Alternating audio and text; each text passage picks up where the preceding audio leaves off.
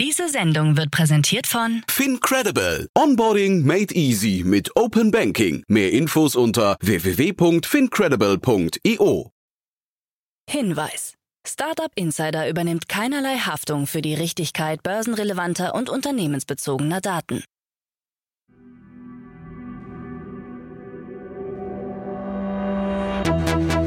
Startup Insider. Einen wunderschönen guten Morgen und herzlich willkommen zu unserem Startup Insider Daily Format Startup News. Heute ist Freitag, der 19. Januar 2024 und mein Name ist Nina Weidenauer und wir starten jetzt in den Tag mit diesen News. Aid Inno Energy startet 500 Millionen Euro Fonds. Verbraucherzentrale kritisiert Trade Republic. GetSafe übernimmt deine Studienfinanzierung. Weitere Entlassungen bei Google in Sicht. Und EU-Parlament für Greenwashing-Verbot. Tagesprogramm. So, wie immer vor den News einen ganz kurzen Blick auf unser heutiges Tagesprogramm. In der nächsten Podcast-Ausgabe ist es wieder Zeit für die Rubrik Investments und Exits und dort begrüßen wir heute unser neues Dream Duo, David Fischer, Principal bei HV Capital und Julius Lühr, seit gestern Partner bei Acton Capital. Heute mit zwei Finanzierungsrunden. Das Münchner Auto-Abo-Startup Finn hat in einer neuen Finanzierungsrunde 100 Millionen Euro von Investoren erhalten, darunter Planet First Partners und bestehende Investoren wie HV Capital, UVC Partners und Picos Capital. Außerdem das Legal Tech Harvey AI mit Sitz in San Francisco hat in einer Series B Finanzierungsrunde 80 Millionen US-Dollar eingesammelt und wird nun mit 715 Millionen US-Dollar bewertet. Mehr Analysen dann in der nächsten Podcast-Ausgabe.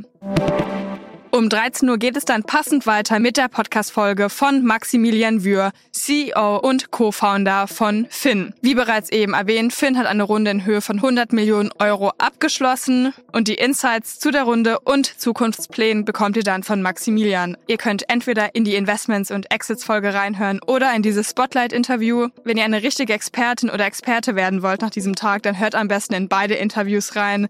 Da wünsche ich euch ganz viel Spaß und jetzt geht es weiter mit den Nachrichten Nachrichten des Tages. Werbung. Hi, hier ist Nina, Content Managerin bei Startup Insider. Suchst du deine nächste große berufliche Herausforderung? Dann melde dich bei uns. Wir suchen aktiv nach neuen Teammitgliedern, die Startup Insider zum führenden Informationsmedium der deutschsprachigen Startup-Szene machen wollen. Aktuell suchen wir Sales Manager, Customer Success Manager, Finanzmanager sowie Werkstudenten in den Bereichen Sales, Product und Content. Aber auch wenn keine passende Stelle dabei ist, melde dich trotzdem bei uns. Wir suchen immer nach leidenschaftlichen Menschen, die mit Startup Insider Großes bewegen wollen. Also, um mehr zu erfahren und dich zu bewerben, geh jetzt ganz einfach auf startupinsider.de/slash insider. Startup Insider Daily Nachrichten. Aid Inno Energy startet 500 Millionen Euro Fonds. Aid Inno Energy hat in Partnerschaft mit der französischen Dimeter Investment Managers einen umfangreichen Fonds zur Förderung der Batterie-Rohstoffproduktion in Europa aufgelegt. Der EBA Strategic Battery Materials Fund hat ein Volumen von 500 Millionen Euro und zielt darauf ab, eine starke und wettbewerbsfähige europäische Batterieindustrie aufzubauen. Er soll die Abhängigkeit Europas von ausländischen Importen verringern und die Produktionskapazitäten für wichtige Batterierohstoffe wie Lithium, Nickel, Kobalt, Mangan und Graphit erhöhen. Demeter wird als Manager des Fonds fungieren und gemeinsam mit Aid Inno Energy geeignete Projekte identifizieren. Bei der Kapitalbeschaffung wird der Fonds von der Société Générale unterstützt. Mindestens 70 Prozent der Investitionen des Fonds werden in Projekte innerhalb der EU und angrenzender Länder fließen, die den gemeinsamen Prozess von der Gewinnung bis zum Recycling abdecken. Die verbleibenden rund 30 Prozent sind für die Erhöhung der Rohstoffversorgung aus Ländern der EU-Rohstoffpartner wie Kanada, Namibia und Argentinien vorgesehen. Der Fonds wird ausschließlich Projekte unterstützen, die strenge Umweltstandards erfüllen und den Anforderungen der EU-Batterieverordnung in Bezug auf Rückverfolgbarkeit, Nachhaltigkeit und Kreislaufwirtschaft entsprechen. Verbraucherzentrale kritisiert Trade Republic. Der Berliner Neo-Broker Trade Republic sieht sich mit Kritik von Verbraucherschützern konfrontiert. Im Fokus steht eine neue Bezahlkarte, die mit dem Slogan 1% Safeback auf Kartenzahlung im Sparplan beworben wird. Die Verbraucherzentrale Baden-Württemberg prüft rechtliche Schritte gegen das Unternehmen, da sie die Werbung für wettbewerbswidrig und irreführend hält. Die Verbraucherzentrale bezeichnet die Werbeaktion als klassische Lockvogelwerbung und kritisiert, dass Trade Republic die Rückvergütung jederzeit innerhalb von zwei Wochen kündigen kann, obwohl das Angebot als unbefristet beworben wird. Eine Sprecherin von Trade Republic verteidigt das Angebot als fair, transparent und verständlich. GetSafe übernimmt deine Studienfinanzierung. Das Heidelberger Versicherungsstartup GetSafe hat das Kreditportal Deine Studienfinanzierung übernommen. Der Kaufpreis soll im mittleren bis hohen siebenstelligen Bereich liegen. Deine Studienfinanzierung, bekannt aus der Fernsehsendung Die Höhle der Löwen, wurde 2016 gegründet und hat sich auf die Vermittlung von Krediten an Studierende sowie die Unterstützung bei der Beantragung von BAföG spezialisiert. Es hat bereits mehr als 200.000 Studierenden zu einem Kredit verholfen. GetSafe plant, das Geschäft von Deine Studienfinanzierung zunächst eigenständig weiterzuführen und seine Policen künftig verstärkt an die Kunden des Fintechs zu richten. Giro stellt Betrieb ein. Die Verleihplattform für Foto- und Filmequipment Giro aus Köln hat bekannt gegeben, dass sie ihren Betrieb einstellt. Das 2016 gegründete Unternehmen bot Nutzern die Möglichkeit, Equipment zu mieten und zu leasen. Das Team um die Gründer Maximilian Heere und Paul Peters erklärte, dass der umfangreiche Aufwand und die hohen Kosten für die Verwaltung der Plattform und ihrer Community eine weitere Entwicklung unmöglich machten. Giro hatte rund 22.000 Nutzer in Deutschland und Österreich. Als Alternative steht das niederländische Unternehmen Gearbooker bereit. Julius Lühr, neuer Partner bei Acton Capital. Die Münchner Beteiligungsgesellschaft Acton Capital hat Julius Lühr zum Partner ernannt. Lühr, der seine Karriere im VC-Bereich vor rund zehn Jahren begann, sammelte Erfahrungen bei Unternehmen wie Rocket Internet, Axel Springer, Cavalry Ventures und Northzone. Seine Karriere bei Acton Capital begann er Anfang 2018 als Analyst, bevor er über die Positionen Associate und Principal schließlich zum Partner aufstieg. Lühr war maßgeblich an mehreren großen Investitionen beteiligt, darunter ein Erstinvestment und eine Folgerunde in Höhe von 73 Millionen US-Dollar, darunter ein Erstinvestment und eine Folgerunde in Höhe von 73 Millionen US-Dollar in die Cyber-Sicherheits-Awareness-Plattform SoSafe sowie eine Series A Finanzierungsrunde in Höhe von 20 Millionen Euro für das Logistik-Startup Everstocks. Rückläufige VC-Investitionen in Europa. Im Jahr 2023 verzeichneten die Venture Capital Investitionen in Europa einen deutlichen Rückgang, wie neue Daten von PitchBook zeigen. Nach einem leichten Rückgang von 109,8 Milliarden Euro im Jahr 2021 auf 105,1 Milliarden Euro im Jahr 2022 fielen die VC-Investitionen im Jahr 2023 auf 57,1 Milliarden Euro, ein Minus von 45,6 Prozent. Trotz des deutlichen Rückgangs lagen die Zahlen für 2023 immer noch über denen von 2020 mit 52 Milliarden Euro und allen Vorjahren. Der Rückgang kann als Normalisierung nach einem Boom von Ende 2020 bis Anfang 2022 angesehen werden, der als Ausreißer zu werten ist. Die Analyse deutet darauf hin, dass europäische VC-Gesellschaften kurz- bis mittelfristig nicht in der Lage sein werden, ihre Investitionsvolumen zu steigern. Weitere Entlassungen bei Google in Sicht. Sundar Pichai hat als CEO von Google die Belegschaft in einem Memo über weitere bevorstehende Entlassungen informiert.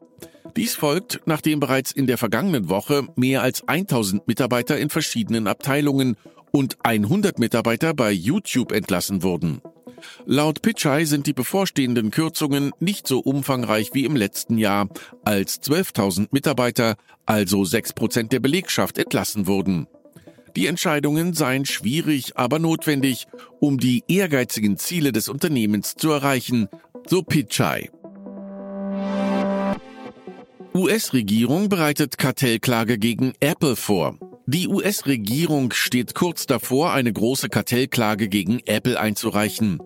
Das Justizministerium in Washington bereitet das Verfahren seit fast vier Jahren vor. Nun verdichten sich die Hinweise auf eine baldige Anklage. Der Hauptvorwurf gegen Apple ist die systemische Benachteiligung von Konkurrenten durch sein Ökosystem. Besonders im Fokus stehen die Klagen von Spotify und anderen Streamingdiensten, die Abschottung von Apples iMessage und die NFC-Schnittstelle im iPhone.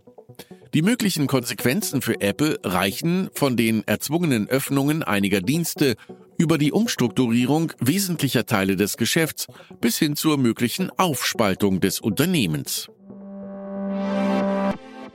Sheryl Sandberg verlässt Meta-Vorstand. Sheryl Sandberg hat ihren Rücktritt aus dem Vorstand von Meta bekannt gegeben. Diese Entscheidung markiert das Ende einer zwölfjährigen Tätigkeit im Vorstand und einer über 14-jährigen Karriere als COO von Facebook.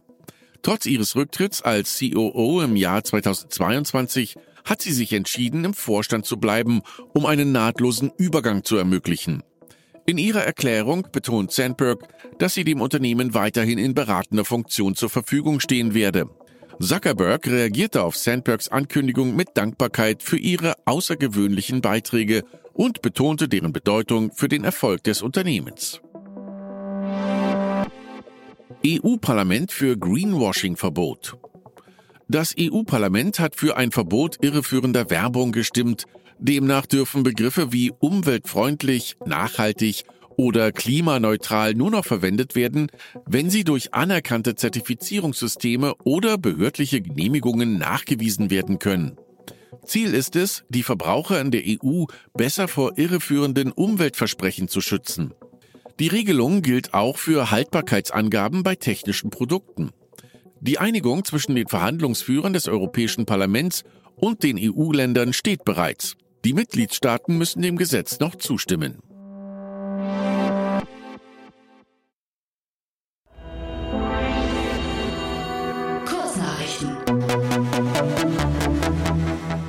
Vinted, eine Online-Plattform für gebrauchte Mode, hat mit Rebel einen Spezialisten für Luxus-Secondhand-Mode endgültig übernommen. Bereits im Juli 2022 hatte Vinted ein Übernahmeangebot unterbreitet. Rebel, 2013 in Hamburg gegründet, zeichnet sich durch sein Angebot an hochwertigen Luxusartikeln namhafter Designer wie Burberry, Cartier und Chanel aus. Details zur Übernahmesumme wurden nicht genannt. Das Schweizer Biotech Timeline hat in einer von L'Oreal und Nestlé angeführten Series D Finanzierungsrunde 60,6 Millionen Euro erhalten. Das Unternehmen, das zur Muttergesellschaft Amasentes gehört, entwickelt Lösungen für gesundes Altern und Langlebigkeit. L'Oreal investiert über seinen Risikokapitalfonds bei Business Opportunities for L'Oreal Development, Nestlé über Nestlé Health Science. Das Ziel von Timeline bleibt die Verlängerung der menschlichen Lebensspanne und die Verbesserung der Lebensqualität. Alibaba hat eine neue Technologie namens Animate Anyone vorgestellt, die statische Bilder in dynamische Tanzvideos umwandeln kann, basierend auf einem umstrittenen KI-Modell namens ReferenceNet. Die Technologie wurde auch mit Daten von TikTok-Videos trainiert, was Datenschutzbedenken aufwirft. Alibaba demonstrierte die Fähigkeit, Terrakotta-Krieger zum Tanzen zu bringen und plant, die Technologie weiterzuentwickeln. Der chinesische Automobilhersteller Byte hat im Jahr 2023 den ersten Platz unter den New Energy Vehicle Herstellern sowohl in China als auch weltweit erreicht. In Österreich verzeichnete das Unternehmen im ersten Vertriebsjahr 1024 Neuzulassungen und plant die Einführung von drei neuen Modellen im Frühling 2024, Dolphin, Seal und Seal U. Byte hat außerdem den Bau eines hochmodernen Pkw-Werks in Ungarn bestätigt, das das erste europäische Werk eines chinesischen Herstellers sein wird und Tausende von Arbeitsplätzen schaffen soll. Laut einer Umfrage des IT-Branchenverbandes Bitkom waren im Jahr 2023 in Deutschland 67 Prozent der Internetnutzer Opfer von Cyberkriminalität. Phishing-Angriffe waren am häufigsten, gefolgt von Online-Betrug und verbalen Angriffen im Internet. Bei einem Drittel der Betroffenen entstand kein finanzieller Schaden, während der durchschnittliche Schaden bei den übrigen 262 Euro betrug.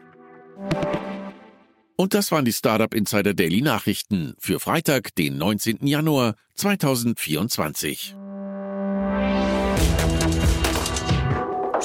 Insider Daily Nachrichten. Die tägliche Auswahl an Neuigkeiten aus der Technologie- und Startup-Szene.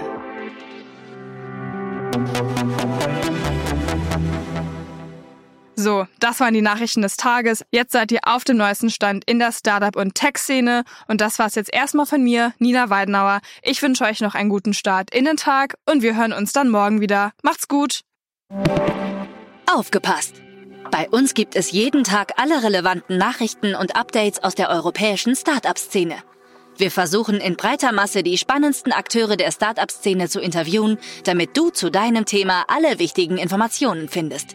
Damit du nichts verpasst, abonniere uns ganz einfach kostenlos auf deiner Streaming-Plattform.